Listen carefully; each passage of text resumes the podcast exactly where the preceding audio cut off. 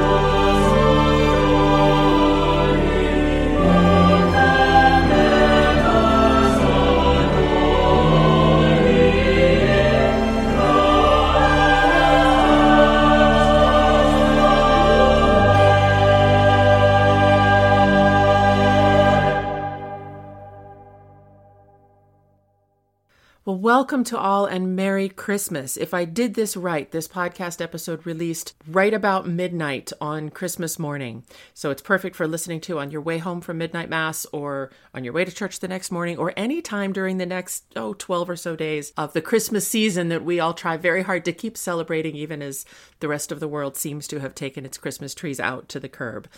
So, in the interest of, again, not interrupting the music, this is just a long playlist of the music of the cathedral singers under the direction of Richard Proulx. This chorus was uh, sort of a Chicago fixture for many, many years. They have two full CDs of Christmas music, as well as a lot of other smatterings of Christmas music in their other recordings.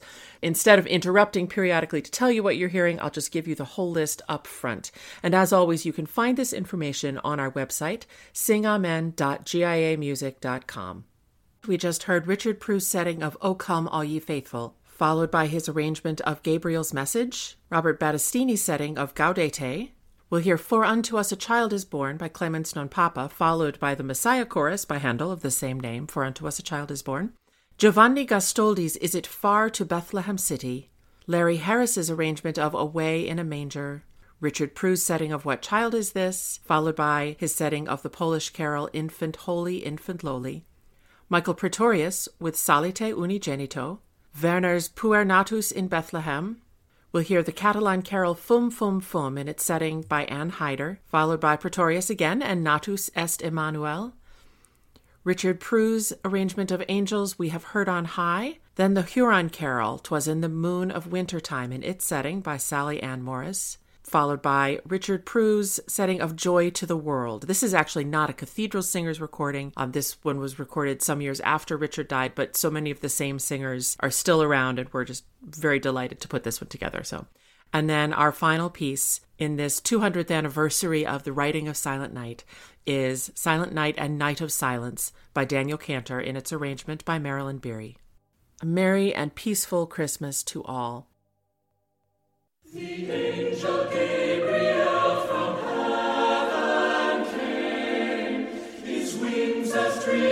Snow, his eyes as flame.